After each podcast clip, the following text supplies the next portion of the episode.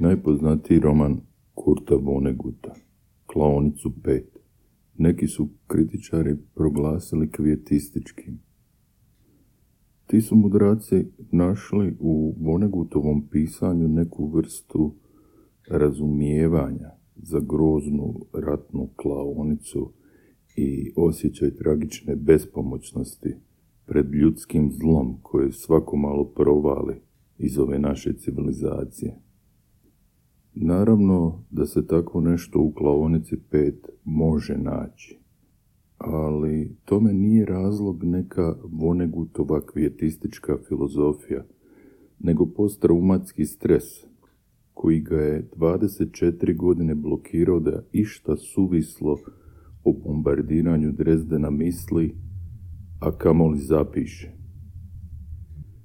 dvadesetdvogodišnji Vonnegut je, naime, kao američki vojnik bio zarobljen krajem prosinca tisuću devetsto četrdeset četvrte. godine u magli Ardena, a jedva dva mjeseca kasnije kao ratni je zarobljenik tjednima raščišćavao ruševine Drezdena i skupljao leševe po gradu potpuno uništenom savezničkim bombardiranjem.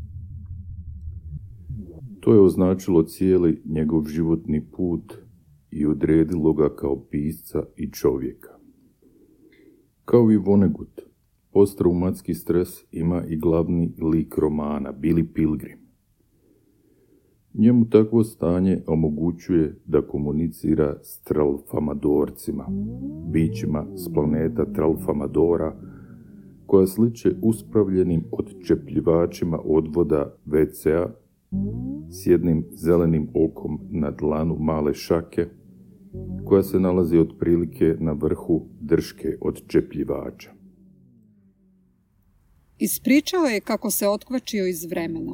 Rekao je također da ga je tisuću devetsto šezdeset sedme. kidnapirao leteći tanjur. Tanjur je došao s planeta Tralfamadora, rekao je Billy. Odveli su ga na Tralfamador, gdje su ga golog izlagali u zoološkom vrtu. Tamo je sparen s bivšom zemljanskom filmskom zvijezdom koja se zvala Montana Wildhack. Kako su oni četverodimenzionalna bića, za njih su sva povijest i svo vrijeme dostupni i u svaki se trenutak može kročiti po želji uz vladavanje vještine potrebne za putovanje kroz vrijeme. Točnije, izglavljivanje iz vremena, unstuck, kako kaže Vonnegut. Najvažnija stvar koju sam doznao na Tralfamadoru jest da kad netko umre, nama samo izgleda da je mrtav. On je još itekako živ u prošlosti, pa je vrlo glupavo da ljudi plaču na pogrebu. Svi trenuci, prošli, sadašnji i budući, uvijek su postojali i uvijek će postojati. Tralfamadorci mogu odjednom gledati sve te trenutke, isto onako kao što mi, na primjer, možemo gledati vijenac Rocky Mountainsa. Mogu vidjeti da su svi trenuci trajni i mogu vidjeti svaki trenutak koji ih zanima. Samo je zabluda koja vlada kod nas na zemlji da jedan trenutak slijedi iza drugog, poput perli na niti, i da je trenutak kad jednom prođe, prošao zauvijek. Ugljenizirani Drezden je dakle uvijek tu, ili se barem vječno ničanski vraća. Ništa se tu ne može promijeniti, niti se ikad moglo, i po tome su mudri Vonnegutovi kritičari u pravu. Tralfamadorci uistinu zvuče kao kvijetisti, stvoreni izmučenim umom Billyja Pilgrima i Kurta Vonneguta. Drezdenski zločin, sumanuto skup i pažljivo isplaniran, pokazao se toliko besmislenim da je na kraju samo jedna osoba na zemlji imala neke koristi od toga. Ja sam ta osoba. Napisao sam ovu knjigu od koje sam zaradio toliko novca i stekao ime kakvo god da jest. Sve u svemu dobio sam dva do tri dolara za svaku žrtvu. Odličan posao. Ustrajavanje na pokušajima da se nešto promijeni, govori o zdravom duhu. Ali govori i o duhu koji nije imao nesreću da se nagleda potpuno besmislenih smrti i zla. Zato je zdrav, za razliku od Bilijevog. Među stvari koje Billy Pilgrim nije mogao izmijeniti, spadale su prošlost, sadašnjost i budućnost. Ta nemoć pojedinca da shvati ludilo oko sebe potpuni besmisao i zlo sveopćeg uništenja, a kamoli da što promijeni. Od njega na kraju čini luđaka, u onom smislu u kojem ludilo shvaća potpuno luda okolina koja u ratovima kliče našima i mrzi njihove. Potpuni besmisao i glupost ratovanja ne pomažu, nažalost, da se ono zaustavi. Camus u kugi piše: kad izbije rat, ljudi kažu, to je glupo i ne može trajati dugo. Ali premda rat uistinu može biti glup, to ga ne sprečava da traje. Glupost ima tendenciju da nađe svoj put. Zapravo su ta glupost i zlo stalno prisutni u okrutnom i potpuno naopakom svijetu. Svo to ludilo stalno prijeti da eksplodira, možda odnekud iz mase bijesne sirotinje koja mrzi sebe zato što je siromašna, a naučena je da obožava one bogate koji je gaze, kao i američke zastavice na štapićima od lizalica. Amerikanci, kao i ljudska bića posvuda, vjeruju u mnoge stvari koje su očito neistinite. Njihova najrazornija neistina je da je svakom Amerikancu vrlo lako zaraditi novac. Oni neće priznati kako se zapravo teško dolazi do novca, pa stoga oni koji nemaju novca krive i krive i krive sami sebe. Pa iako se pouzdaju u očigledne kontradikcije i vjeruju u notorne laži, ljudi ipak pokušavaju naći nekakvo, barem naizgled razumno opravdanje za sve ružne stvari koje su se dogodile, za sve bolesti, smrti i patnju koja ih okružuje. Mi moramo sebi nekako objasniti zašto se grozne stvari događaju. Ne samo zato što nam je žao žrtava, nego zato što podsvjesno objašnjavamo sebi da se to nama ne može i neće dogoditi. Ili da nam se barem neće opet dogoditi. Zemljani su stručnjaci za objašnjavanje. Objašnjavaju zašto je jedan događaj strukturiran kako jest. Pričaju kako se drugi događaji mogu ostvariti ili izbjeći. Krivce tražimo zato što nam identifikacija krivnje i razloga ostavlja dojam kontrole, tješi nas da i dalje upravljamo svojim bivanjima i da će s nama ipak sve biti u redu. To je, naravno, iluzija i bajka, a najvažnije stvari u našim bivanjima su potpuno izvan naše kontrole. Sad ponoćni kucnu, blagi Bože, jebeš bjednu sreću, šta se može. Tralfamadorci to dobro znaju. Njihova najčešća uzrečica je tako je to. A svaki put kad u romanu netko umre, a to se događa često, Vonnegut također kaže: tako je to. So it goes. Tako je u Drezdenu proradio prvi rudnik leševa. Sad rade stotine rudnika leševa. Isprva nisu smrdjeli. Bili su muzeji voštanih figura, ali potom su tijela trulila i postajala tekuća, a smrad je podsjećao na ruže i iperit. Tako je to.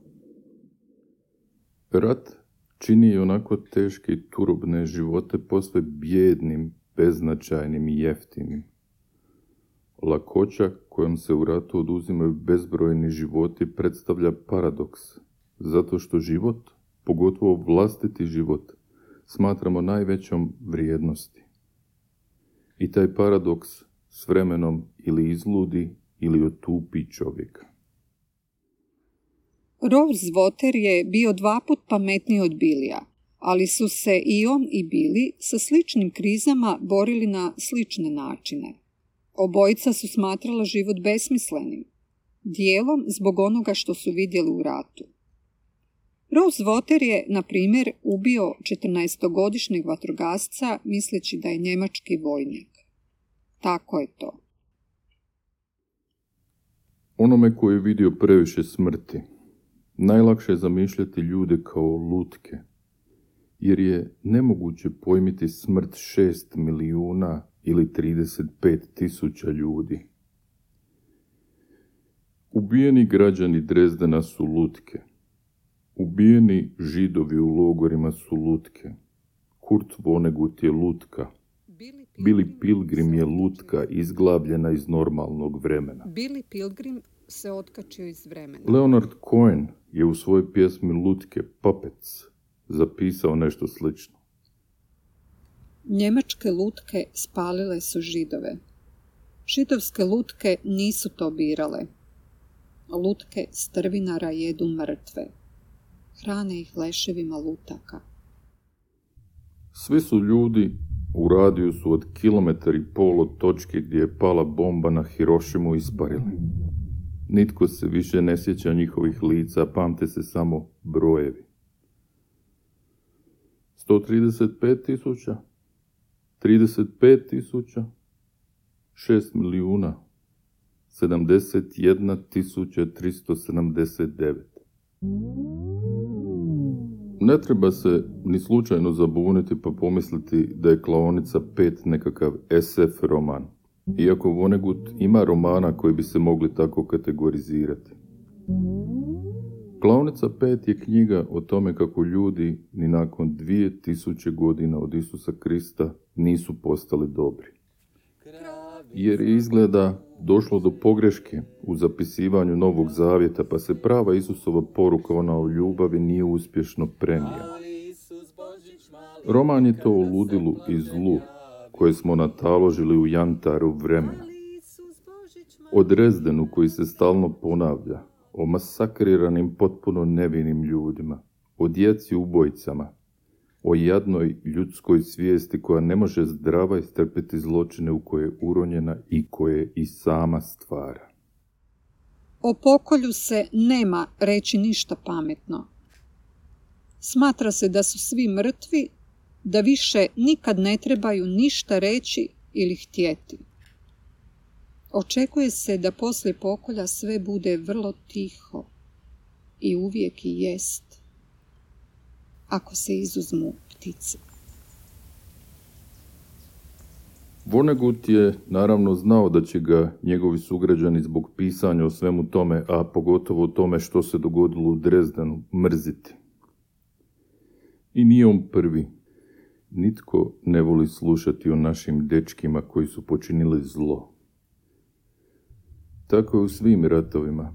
Tako je bilo u Vijetnamskom ratu kad je Vonnegut objavio roman tisuću devetsto šezdeset devete. godine. Tako je bilo i u ratovima u bivšoj Jugoslaviji, tako i u ratu u Ukrajini i tako će biti u svim ratovima koji slijede. Ipak, da nema Vonneguta i njemu sličnih, rat bi neupućenima mogao izgledati kao herojski plemenit pothvat. Naši dečki koji zastupaju dobro, djeca križari, podnaslov romana je Dječji križarski rat, protiv njihovih koji su oličenje zla. Zato Vonnegut nikako nije kvijetist i zato je njegova uloga iznimno važna. Klimnu glavom u znak da je to točno. Mi jesmo bili budala stanovinašca u ratu, na izmaku djetinjstva. Ali vi to nećete tako napisati, zar ne? To nije bilo pitanje. To je bila optužba. Ne, ne znam, rekoh. E, ja znam, reče ona. Pravit ćete se da ste bili ljudi, a ne dječica, pa će vas u filmovima glumiti Frank Sinatra i John Wayne ili neki od onih drugih glamuroznih, ratoljubivih, podlih matoraca. A rat će izgledati prosto čudesno, tako da ćemo imati još mnogo, mnogo ratova i u njima će ratovati dječica. Klaonica pet je na dvadeset devetom mjestu liste zabranjivanih ili osporavanih klasika koju je sastavilo Udruženje američkih knjižnica. Zabranjivali su je, spaljivali, cenzurirali, izbacivali iz lektire i školskih knjižnica uz objašnjenje da je knjiga izopačena, nemoralna, psihotična, vulgarna i antikršćanska. Ja, naravno, ne mislim tako. Ja mislim da je bliže istini kategorizacija Modern Library-a, prema kojoj je Klaonica pet osamnaesta na listi od sto najboljih romana dvadesetog stoljeća na engleskom jeziku. Roman je ime dobio po klaonici u Drezdenu, Schlachthof pet, u kojoj su Vonnegut i njegovi suborci bili zatočeni. I Billy Pilgrim je bio tamo zatočen. Billy Pilgrim se otkačio iz vremena. Billy je Tralfamadorce u trenutku kad su ga izglavili iz vremena i utovarili na svoj svemirski brod upitao: zašto baš ja? To je vrlo zemansko pitanje, gospodine Pilgrim. Zašto vi? Što se toga tiče, zašto baš mi? Zašto bilo što? Zato što ovaj trenutak naprosto jest. Jeste li vidjeli bube zatočene u jantaru? Jesam. Bili je zapravo u ordinaciji imao pritiskivač za papir, mjehur uglacanog jantara u kojem su zatočene tri bubamare. E pa, gospodine Pilgrim, mi smo zatočeni u jantaru ovog trenutka. Ne postoji zašto.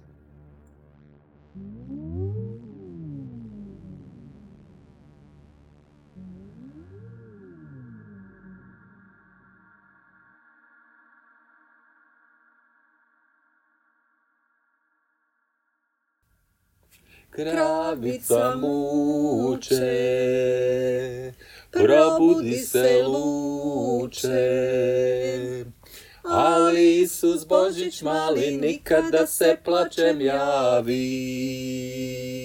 Ali Isus Božić mali nikada se plačem javi. Kravica muče, probudi se luče,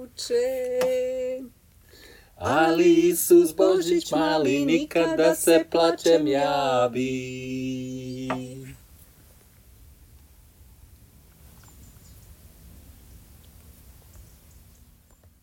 Tekst čitali i pjevali Gordana i Antonio Šimler. Tekst napisao Antonio Šimler. Snimio i montirao Antonio Šimler.